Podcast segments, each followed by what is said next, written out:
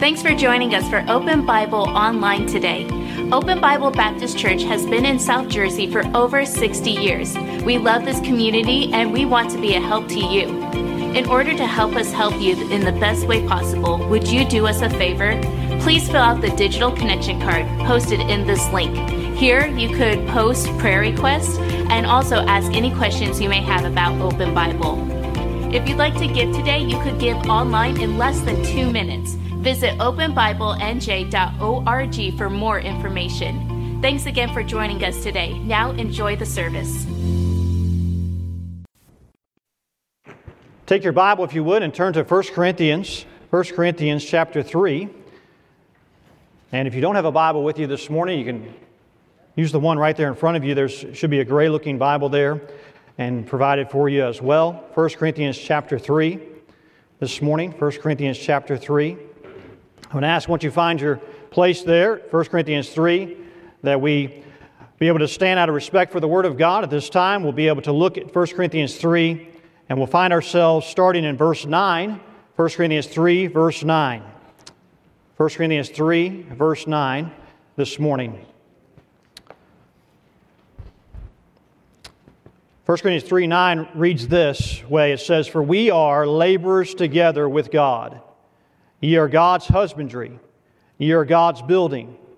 According to the grace of God which is given unto me, as a wise master builder, I have laid the foundation, and another buildeth thereon. But let every man take heed how he buildeth thereupon. For other foundation can no man lay than that is laid, which is Jesus Christ. Now, if any man build upon this foundation, gold, silver, precious stones, wood, hay, stubble. Every man's work shall be made manifest, for the day shall declare it, because it shall be revealed by fire. And the fire shall try every man's work of what sort it is. If any man's work abide, which he hath built thereupon, he shall receive a reward. If any man's work shall be burned, then he shall suffer loss. But he himself shall be saved, yet so as by fire. Know ye not that ye are the temple of God, and that the Spirit of God dwelleth in you? If any man defile the temple of God, him shall God destroy. For the temple of God is holy, which temple ye are. Let's pray. Would you pray with me quietly as I pray out loud and ask the Lord to speak to our hearts this morning? Lord God, I thank you for the Word of God, and we find ourselves back to 1 Corinthians. And Lord, we've been looking through this book, and Lord, I thank you that you have allowed us to come to this point and at this time, and Lord, this scripture, and Lord, I pray that you'll continue to use it in my life. Speak to me once again. Lord, I need it. I need the Word of God. I need you. I pray that you'll help this morning speak to us collectively, individually, and Lord, speak to our hearts more than anything. Lord, I pray that I will be dead to myself and alive completely to you, God. May people see you and not me.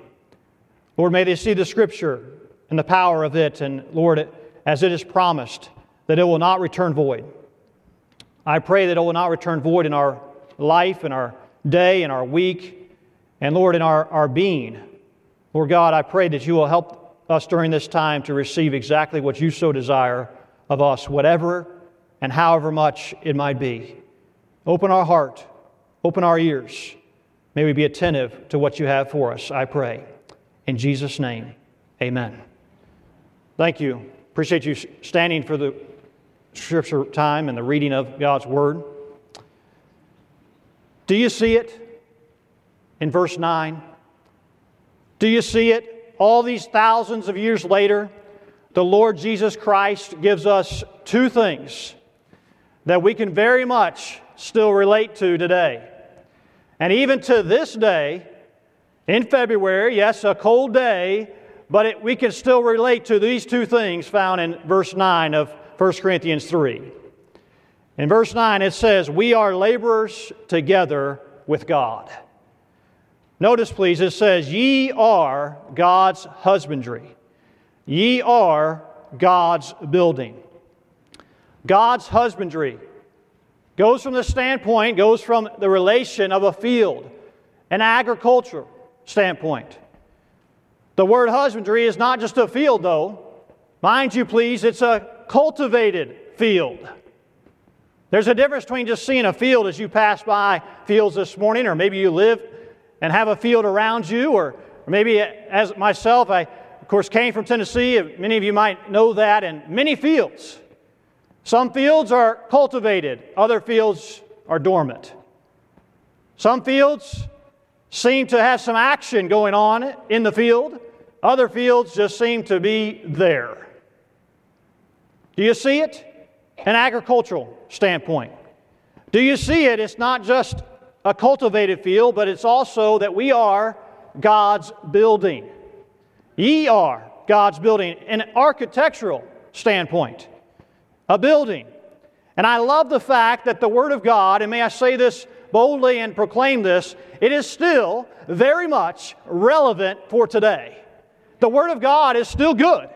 It still lasts. It will endure forever. When you and I are gone, it'll still be around. And it was here before you and I came to this world and in this on this earth. And the Word of God is still applicable to us today and where we find ourselves. It's very relevant. This is another proof, if I may, that God wants us to relate to Him and to have a stronger relationship with Him. We see buildings all around us, we see fields all around us. God is not talking about the buildings that we see around us. And you go to Philadelphia, you'll see plenty of buildings. You go to any major city, you'll see plenty of buildings. You go to any country or any farmland, you'll see plenty of fields. But God is saying, Ye are God's field. Ye are God's building. And then it goes on to say, and it starts off in verse 9, it says, We are laborers together with God. Wow, to think that we are laborers together with God. This tells me God very much actively wants to use us.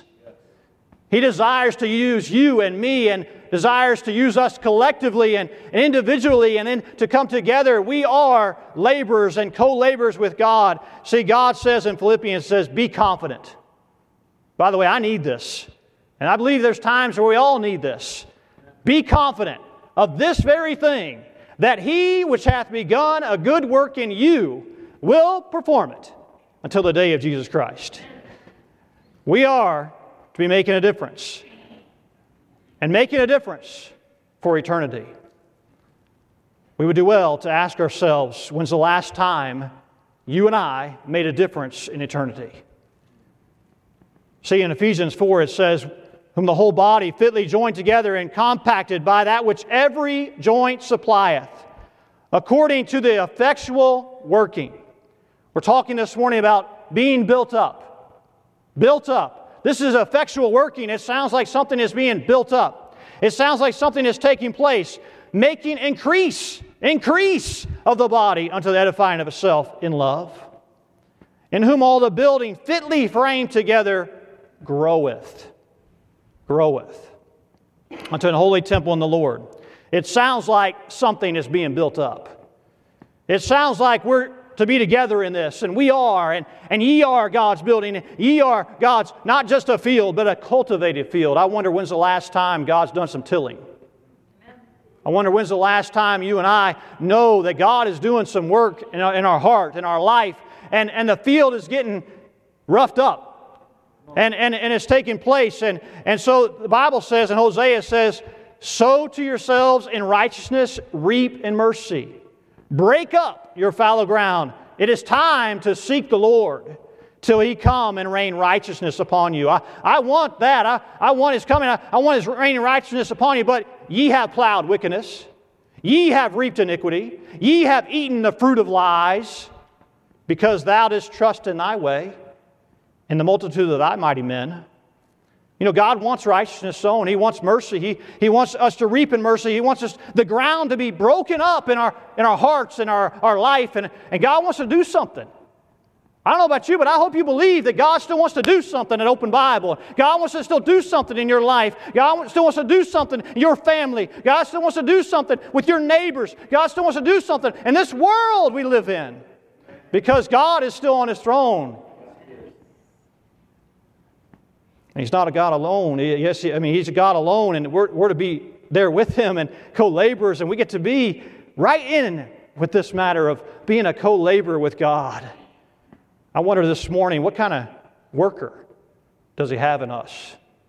I wonder this morning, what kind of field is being given? I wonder this morning, is God doing a work in our life? And, you know, we're needed. We're needed. God could use anything, God could do anything, however He wanted, however He wills, however He pleases.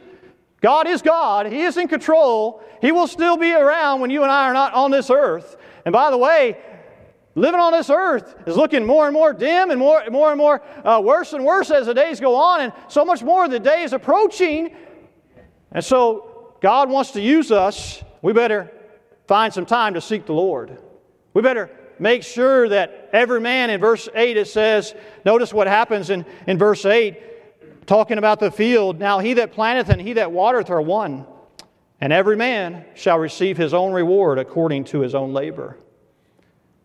Well, sounds like we better get in the field. Well, it sounds like we better get on the job site. In verse 14, and look at this, please, it says, If any man's work abide, which he hath built thereupon, he shall receive a reward. You know, laborers labor. You know, to be a laborer with God, you, you got to go with God. You, and God's going to be there, and He's with us, and, and, He's, and he's going to go with us as a co laborer, but we, we have to be in the field. We have to get on the work site to labor on the building. We have to get behind a machine and get, and, and I'm, I'm, what I'm saying is this we got to get behind what the Word of God has to say. And God has some instructions for us this morning. Because God says, even in Ephesians 2, talking about a building, it says, Jesus Christ Himself is the chief cornerstone. In verse 22 of Ephesians, it says, Ye also are builded together for an habitation of God through the Spirit. 1 Corinthians 6 19, it says, What? Know ye not that your body is the temple of the Holy Ghost which is in you, which ye have of God, and ye are not your own? Question mark. Ye are bought with a price, therefore glorify God in your body and your spirit, which are God's. And would you notice in our text this morning, please, in 1 Corinthians 3 16 and 17, very similar. Know ye not, verse 16, that ye are the temple of God, and that the temple of God, know ye not, ye are the temple of God, and that the Spirit of God dwelleth in you. And if any man defile the temple of God, him shall God destroy. For the temple of God is holy, which temple ye are. It's almost as if God says, Don't you know this? Know ye not? Don't you know your body is a temple? God has planned to accomplish this task. He wants to build up. God wants to do something with your life. He wants to do something with my life. He's not done with us yet. Praise God for that. I'm thankful that He's still continuing the work that He's begun in us, and He's going to perform until the day of Jesus Christ. And I'm, I'm going to be confident in that. I'm going to be confident in the fact that God wants to use me, and He could use anybody, anything, but He says, I want to use you and cultivate a field, and I, ye are God's building, and ye are the field. And so, how is He going to accomplish this task? Would you turn with me to Romans to find out? Romans chapter 12. Romans chapter 12. Just a couple pages back, the book back from where we are. In Romans chapter 12, what has God given us to accomplish the task of being able to build up? I want to be a part of something that's building up. It's going up. It's going up. Something that's going to make a difference. Romans 12 says this Romans 12, verse 6, or excuse me, verse 4. Start there as it says, For as we have many members, in one body. And all members have not the same office, so we, being many, are one body in Christ. And every one members one of another, having then gifts differing according to the grace that is given to us. Whether prophecy, let us prophesy according to the proportion of faith. Or ministry, let us wait on our ministering. Or he that teacheth on teaching. Or he that exhorteth on exhortation, he that giveth, let him do it with simplicity. He that ruleth with diligence, he that showeth mercy with cheerfulness. Do you notice the words, let us, in verse 6? Do you notice in verse 7? There they are again.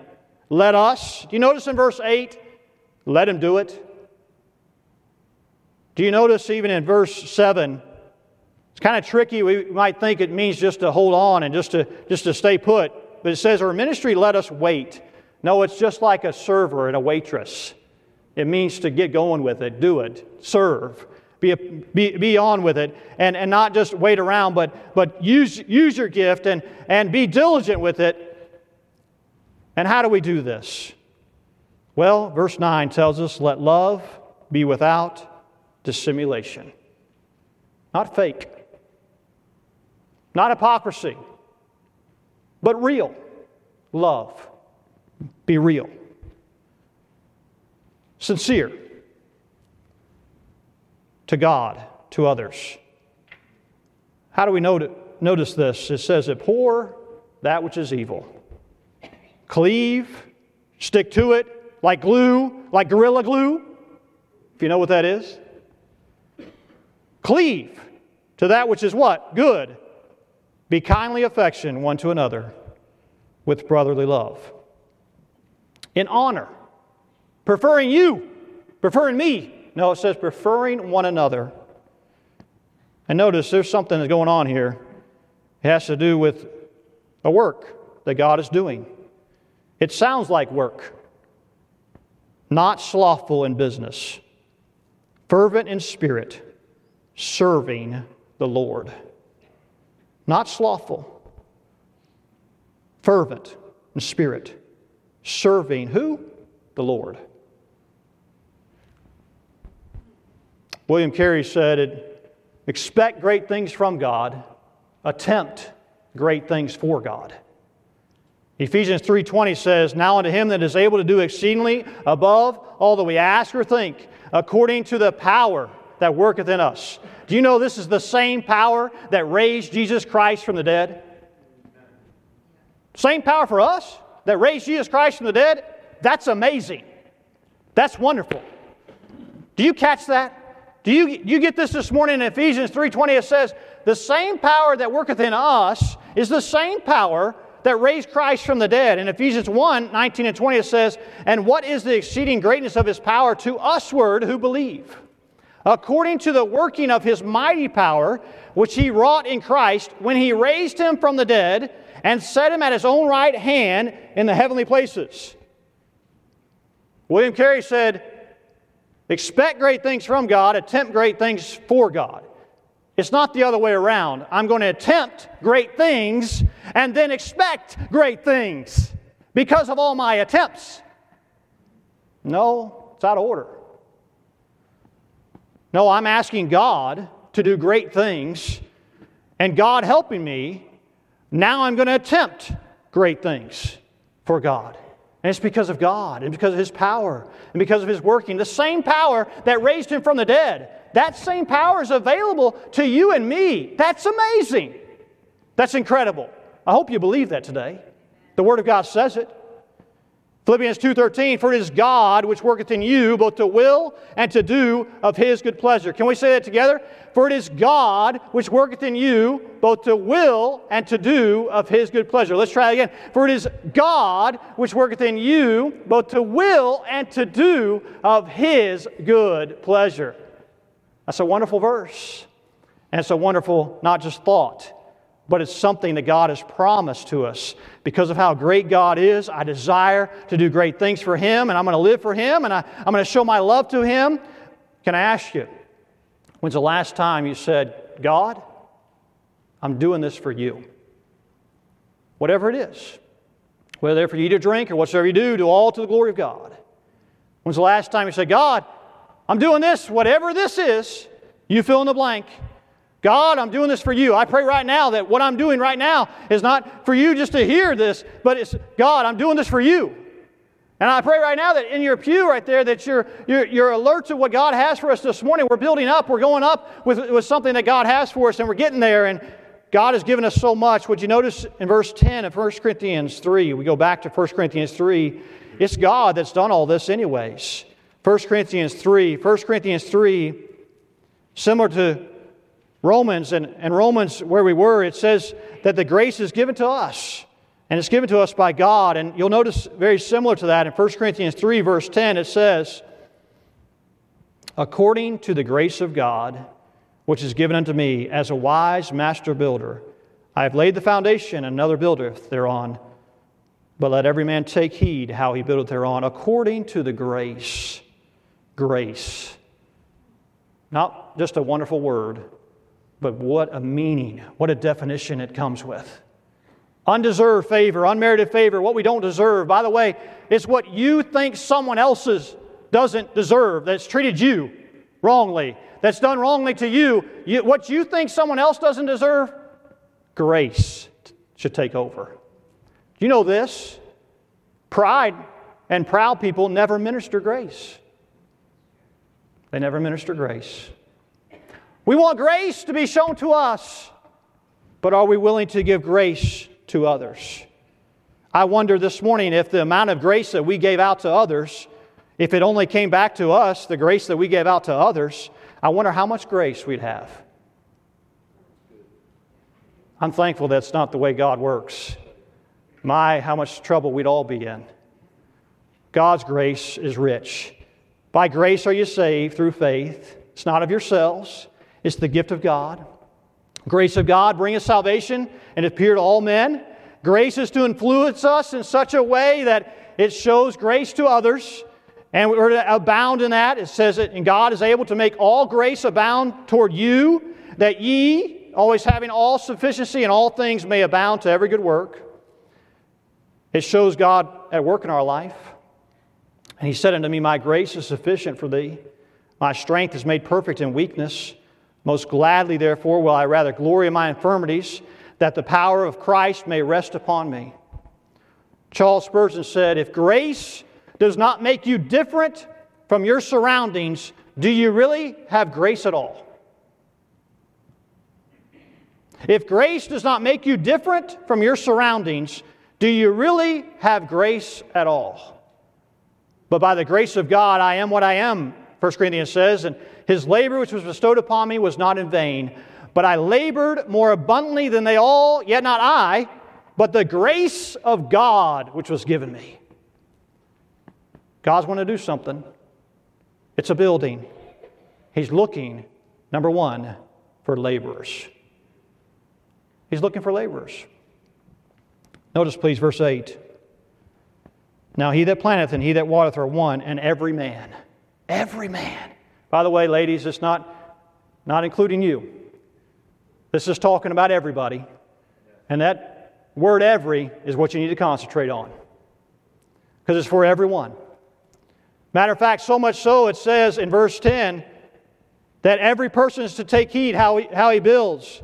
Let every man, not just the men, but it's all of us. It's, in, it's a context of general and generalization to this completely. Let every person, if I may, take heed how he builds. And wow, what a foundation we have. The blueprint and the laborers are to reflect the foundation. The great work has been trusted to us and it's going to be tested by God Himself. You know, the people God chooses as laborers are not maybe what would meet your and I's description, what you and I would think. Would you notice, please, in 1 Corinthians 1, verse 26? You want to see who's qualified? You want to see who makes the list, who makes the cut? who is going to be chosen? It's not always what you and I would think meet the description. It's not the description you and I would come up with. The job description, do they have these qualities? Do they, will they be able to fulfill the responsibilities? Here it is. You ready for it? In 1 Corinthians 1 26. For you see your calling, brethren, how that not many wise men after the flesh, not many noble. Nope. Not wise men. Not many noble, nope. Are called, are called. But God hath chosen the foolish things. This is what, here's the qualifications here of somebody that's going to be a laborer. God hath chosen the foolish things of the world to confound the wise, and God hath chosen weak. No, I want, give me the strongest person. But God says, give me the weakest person. Weak things of the world to confound the things which are mighty, and, and base things of the world and things which are despised, hath God chosen. Praise God. Yea, and things which are not, to bring to naught things that are. Because it's not about us. It's not about you and me, because this is where it's about. Verse 29 no flesh should glory in his presence. I want to ask you this morning are you weak enough for God to use? Are you low enough to let God in? God is not looking for winners, losers. God's not looking for those who want to go first, but last. God's not looking for superstars, servants. So much so it says, doulos, slaves. God's not looking for celebrities, but adopted servers. God's not looking for us to strut our stuff, but to give Him honor and glory only. God's not looking for talent, but willingness. God's not looking for service. Excuse me, God is looking for service, not stardom. The problem is we like our flesh glorying. But it says, Well done, thou good and faithful preacher, teacher, um, uh, well done, thou good and faithful singer. Well done, thou good and faithful musician. Well done, thou good and faithful teacher. No, it says, Well done, thou good and faithful servant. Wow, I wonder why God used that word. On purpose. It's not about who you are, what you are, it's all about God. The work is so important that it brings glory to God. It's so important and no flesh glory in it. I wonder this morning are you doing things? Am I doing things for my sake? Are you doing things for your sake? Or are we doing things for God's sake? God has the plans, He has the blueprints. It's important that we build right. Lives are at stake, and what we place on the foundation is criti- crucial and critical. And, and what, we, what we build up from that foundation, the foundation is laid, is none other than Jesus Christ. And the foundation's good. But what we put on that foundation, if we're not careful, it's going to come crashing down. And if we're not careful, it could be just nothing but a pile of rubble. And the strength is going to come from the foundation, and it's Jesus Christ. He's the same yesterday, today, and forever. And He says, Be of good courage, and He'll strengthen your heart. And He says, He's a refuge and a, a present help in time of trouble. And man, He's my light and my salvation. And whom shall I fear? The Lord is the strength of my life. Of whom shall I be afraid? The foundation's good. But there's a workforce needed, there's laborers that He desires. It's all of us. And God is going to use people to build. And God, as a rightful owner, has a few interview questions. You ready for them? Number two, an interview. I know we all hate interviews, but there's only two questions that I see, at least at this time in reading of the scripture right now. In 1 Corinthians 2.15, here's the first interview question. We get to the interview stage. Here we are. It's a lifelong project. It's important. It's going to be tested. God Himself is going to test it. Here's the question 1 Corinthians 2 15. He that is spiritual judgeth all things, yet he himself is judged of no man. He that is spiritual. The first question for the interview, letter A, is Will you make decisions spiritually? Will you make decisions spiritually? For who hath known the mind of the Lord that he may instruct him? But we have the mind of Christ. If ye love me, keep my commandments. It says in Psalm, 119, I have hope for thy salvation and done thy commandments. I keep thy testimonies. I love them exceedingly. My ways are before thee. Man, I want to build. I want to see growth. Well, it starts with the blueprints, and the blueprints say that it involves people, and, and there's laborers, and, and we want the right kind of laborers on the workforce, and the workforce is going to be important that we ask ourselves if, if you're willing to be a laborer for God, which God wants to be co laborers with us, and he's, he's right there with us together, then it's going to come down to this question. When decisions come your way, and when decisions come while you're in the field, while it's getting cultivated, while we're ready to plant, or we're watering, while we're, while we're uh, tilling up the ground, and then when we're on the job site and, and on the, the workforce is needed, and decisions come your way, the decisions that you and I make, will they be spiritual? How do I do that? How do I make decisions spiritually? Well, it just so happens that, if I may, God has the blueprints already given to us. Praise God for this. And so we can go up with this building because the plans are set. The structure is going to go up if we follow these blueprints. And we get to be a part of inspecting the process. And we are not the architect, we are a laborer. And so God has already got it all figured out. And, and so we got to go back to the job site. And here we go. We're going to pull out some blueprints. Just so happen to have some blueprints. The Open Bible Baptist Church building program. And I know, I thank, thank God there's preachers here today, and I'm sure he recognizes these. If you, so, but um, there's a bunch of pages here, but here's something about a blueprint. When we go back to the job site and the trailer, and, and you know that trailer they always have on the job site, and you go there, and, and uh, it's where the important people go. And they look at the blueprints, and, well, not to make changes. Not to make changes, but stick to the blueprint. Well, follow the outline. This, this is already drawn up. Matter of fact, it's blue. And the blueprints nowadays are not just blue, they're, they're colored and full color, but this one goes back a little ways, 98, I believe it is. And uh, so we unroll the plans and we see that, huh, yeah, you and I are not the architect. Your name and my name's not on here. Um, the person who prepared the plans and designed the building and is going to supervise the construction.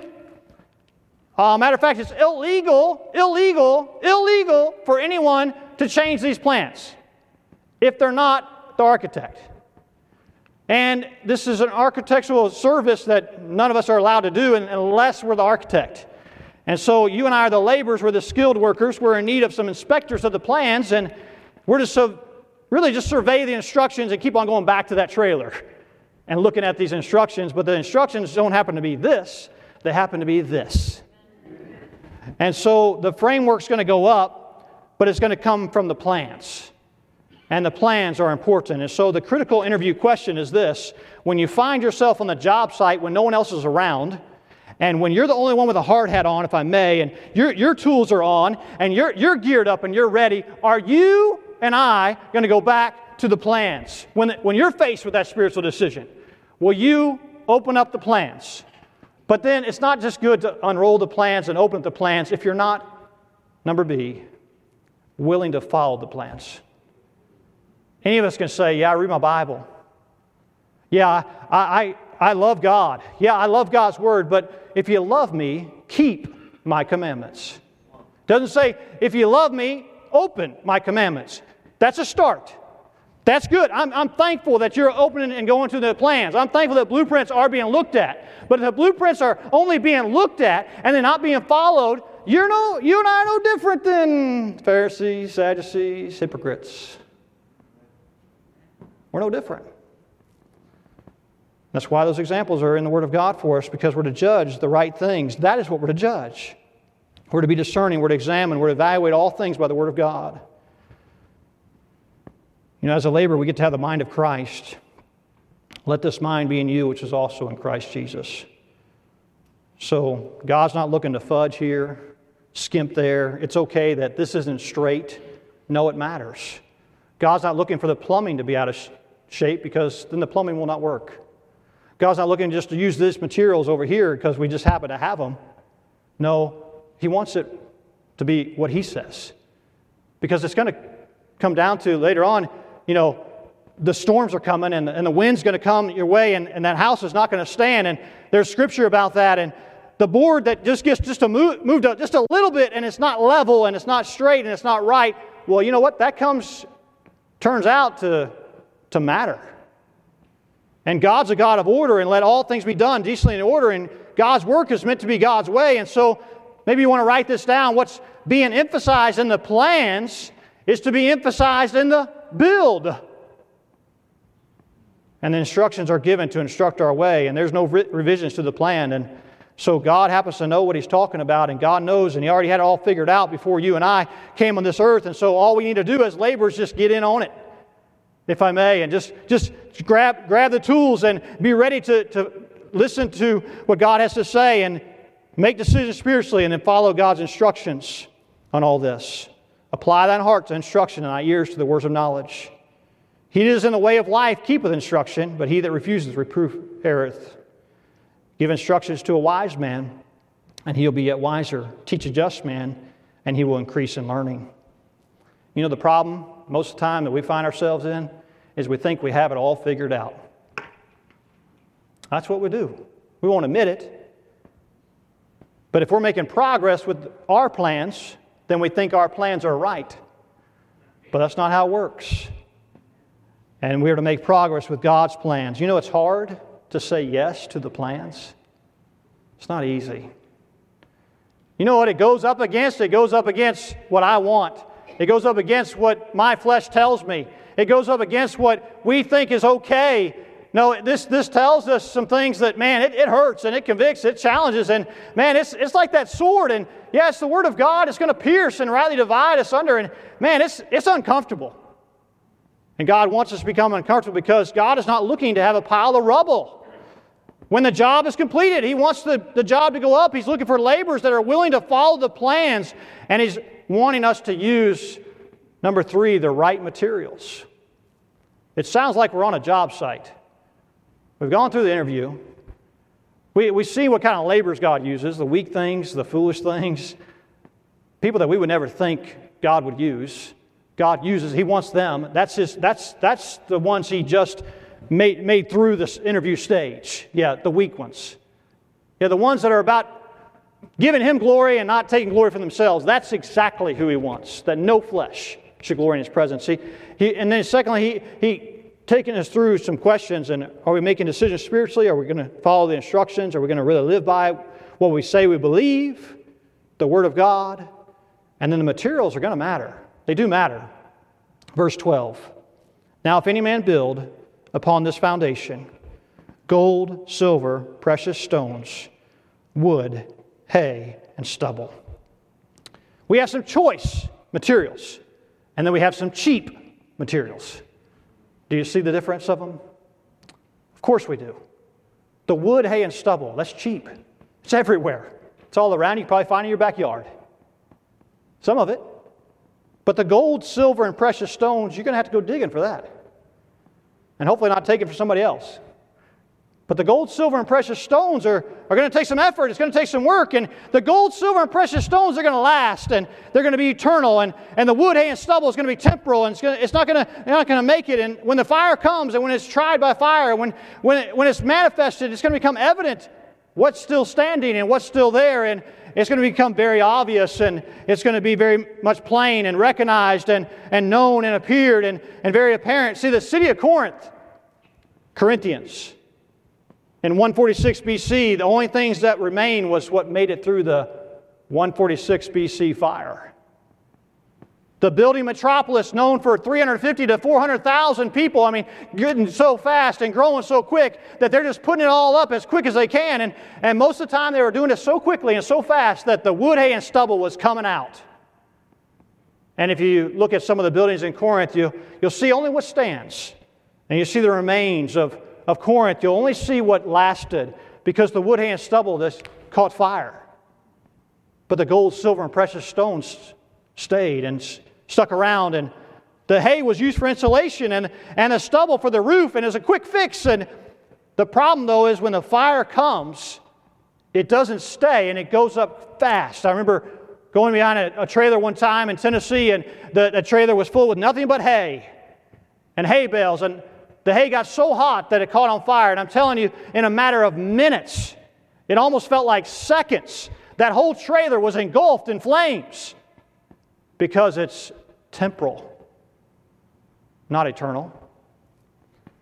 Oh, we got to find some things that are lasting. Well, the Word of God is lasting, heaven is lasting, souls going to heaven are, is lasting, people work takes work, but it's lasting.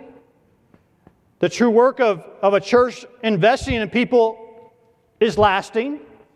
And the work of the church is lasting. Jesus lasts. And he's represented as gold, silver, and precious stones when you look at this scripture and in 1 Peter 1.18 and 1 Peter 2. But I want to move on to something that's going to really describe Jesus and really tell you what's the best material. So you know that you're going after gold, silver, and precious stones, and so you know, you know, the materials go up, but if you get somebody behind the hammer that has an attitude, Sometimes they're doing more damage than they are good.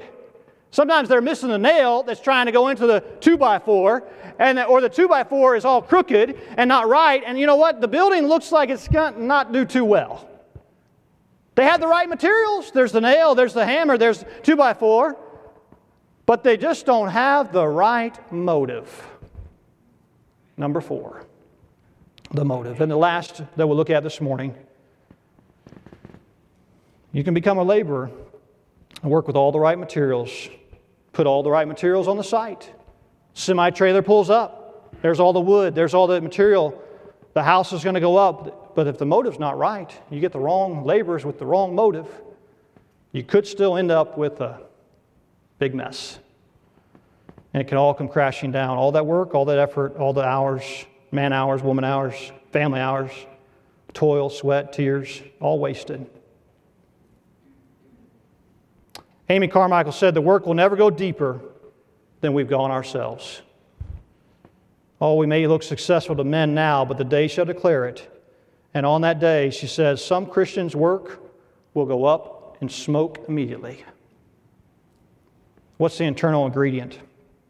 The internal pieces for the build. What is it? What's going to last? What's going to make it? What's going to survive the test of time? What is going to really be here when you and I are no longer here? What's going to make such a difference that it actually lasts forever? It says, if any man's work abide in verse 14. It says, we're saved. Yeah, verse 15. It says, you're saved. Yeah, you're saved. Thank God that it's not based on our works. We'd all be big time trouble. But you know what? The, the Bible does say that our works do follow. Once you're saved, yes, you're saved forever, and yes, you have a home in heaven, but there's to be fruit that abounds to our account. There's to be things that last.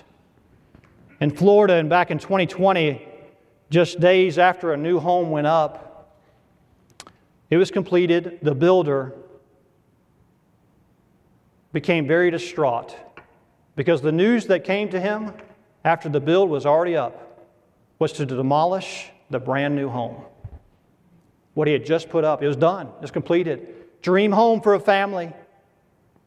Excited about it, looking forward to it.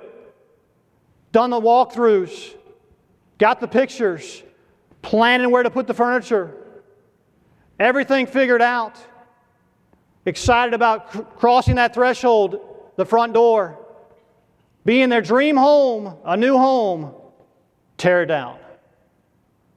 All as a result of just a little bit over five feet.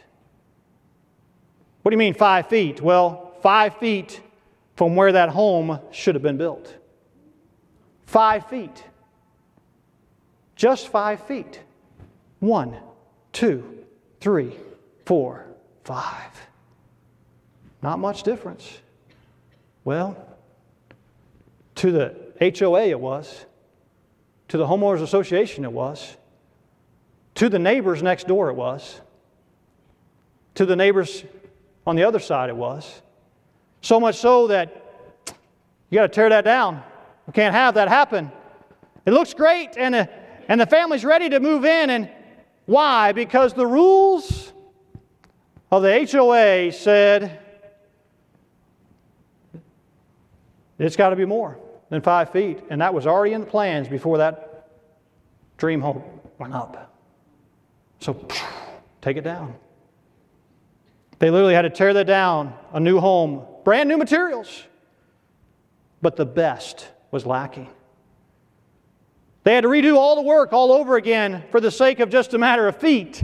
How crazy is that? But it wasn't going to last in that spot because they missed the best plan.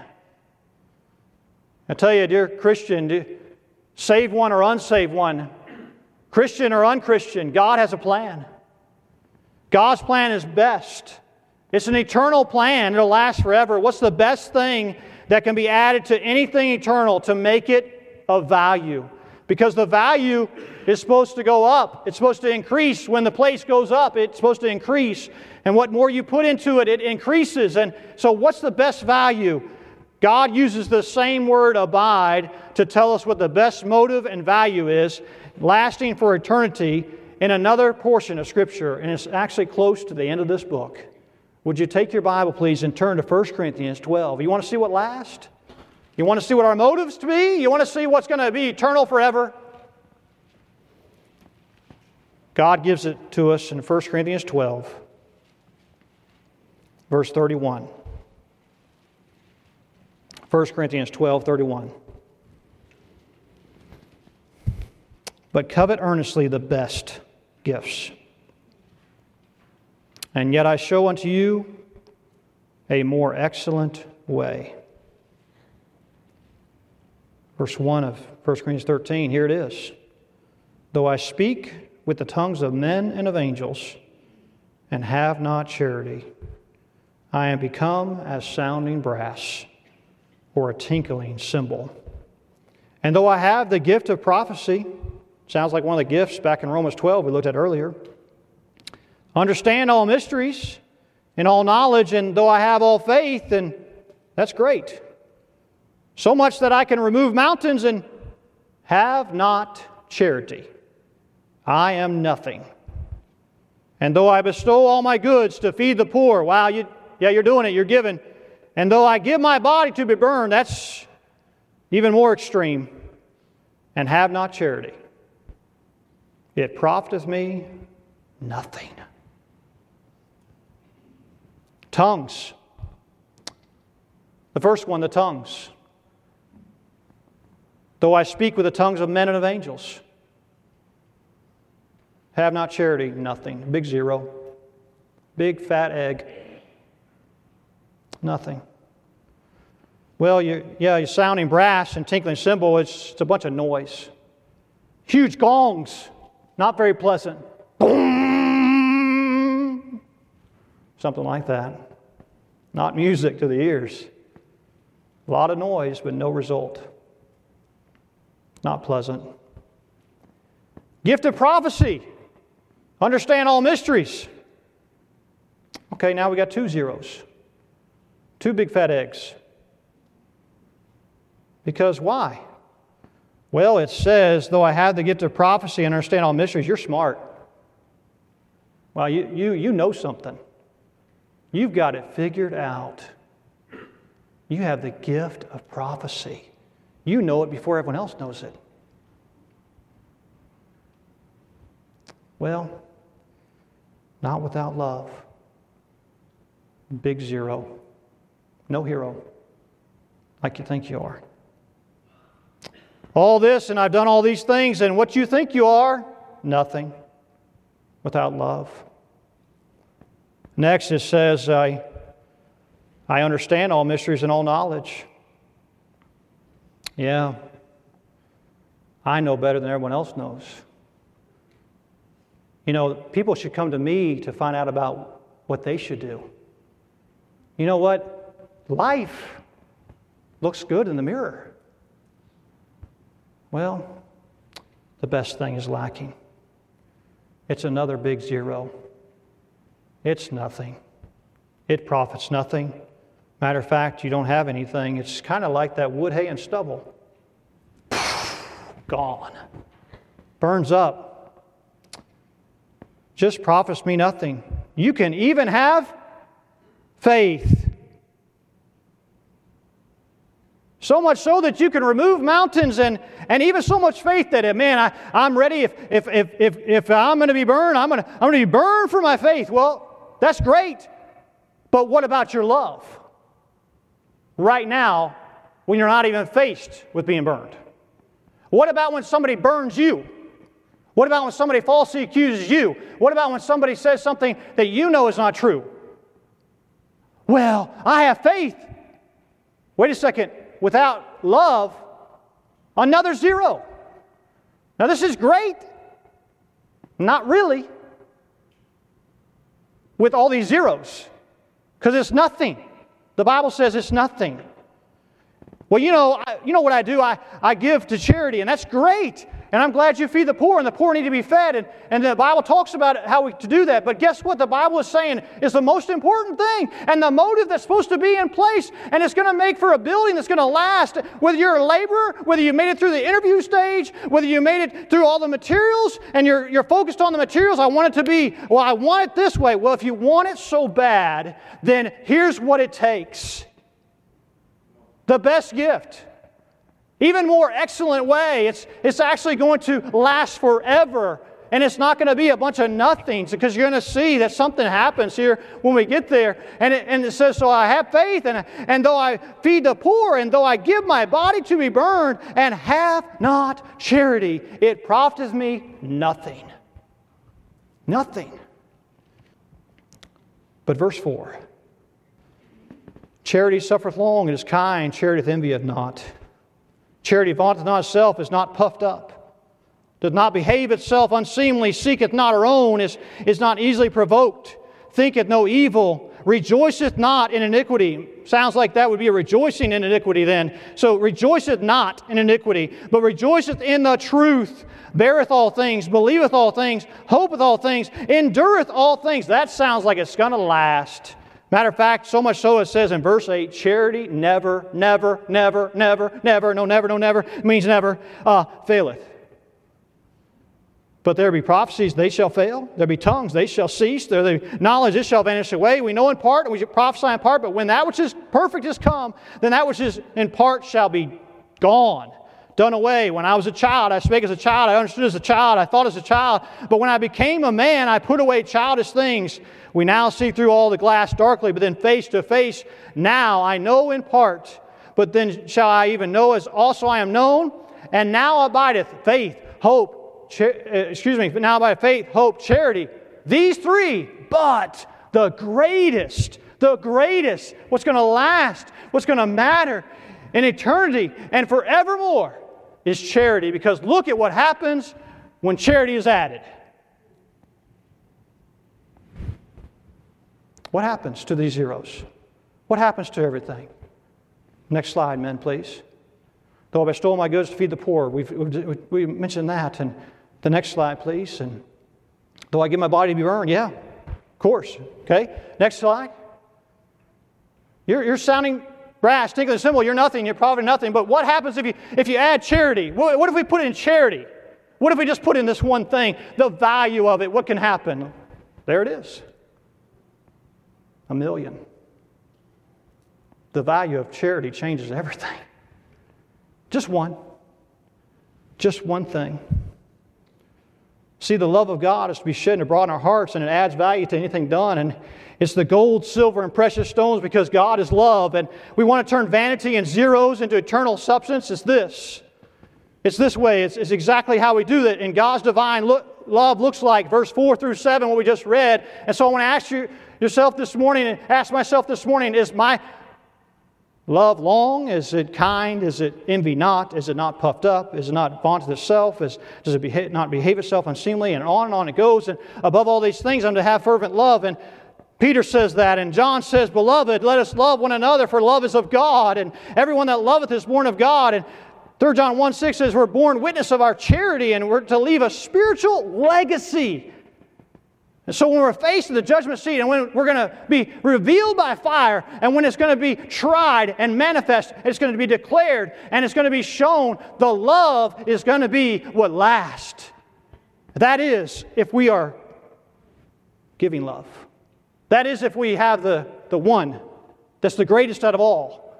And then it brings the value like this to all the other zeros of nothing and it changes it everything. And the fruit of the Spirit is the first one is love. Love is to constrain us, it's to control us, it's to move us. The love them which love You? Huh. Even the publicans do the same with that. You're no better than a publican. I'm no better than a publican. This doesn't happen by human love, this has happened by God's divine love. And so this morning, I want to ask you this morning as we close, I want to say, you and I have a duty to display the love of Christ. It's to our family members, it's to our friends. And if we fail in this, we destroy the model. If we destroy the model, what does that say about Christ's love for them and to those who don't believe? When we fail to forgive, what is that saying about how Christ forgave us? When you and I are to be living example of the gospel, we are to show the love of Christ to all men. You know, the love of Christ was shown to me, was shown to you. It's unconditional. So, how can you and I not give back what has been so freely, so freely given to us? This value of charity changes everything. Bunch of zeros, all the things you do, all the things you're doing, all the things I'm doing, if we do not have love, nothing. If we do have love, at least a million, maybe more. Let's pray. Lord God, I pray that you'll help us to see the importance of what lasts. The building's going up. What's eternal is the only thing that's going to last. The wood, hay, and stubble, what's temporal, will be gone in an instant. What's eternal lasts forever. Dear Lord God, if there be anyone this morning that does not know the love of you, has not experienced the love of God, Lord, as a Christian, we're to shed it abroad in our hearts. But as someone who does not know you, it's hard. And they can't even shed that abroad because they have not trusted in you. I pray they would trust in you. Thanks again for watching us online today. If you haven't done so already, please fill out a digital connection card so we know how to better serve you this week. For encouragement throughout your week, you can listen to past sermons by searching Open Bible Baptist Church on the Apple Podcast or Google Play Store. If you'd like to give today, you could give online at openbiblenj.org. Thanks again for joining us today. We'll see you on the next broadcast.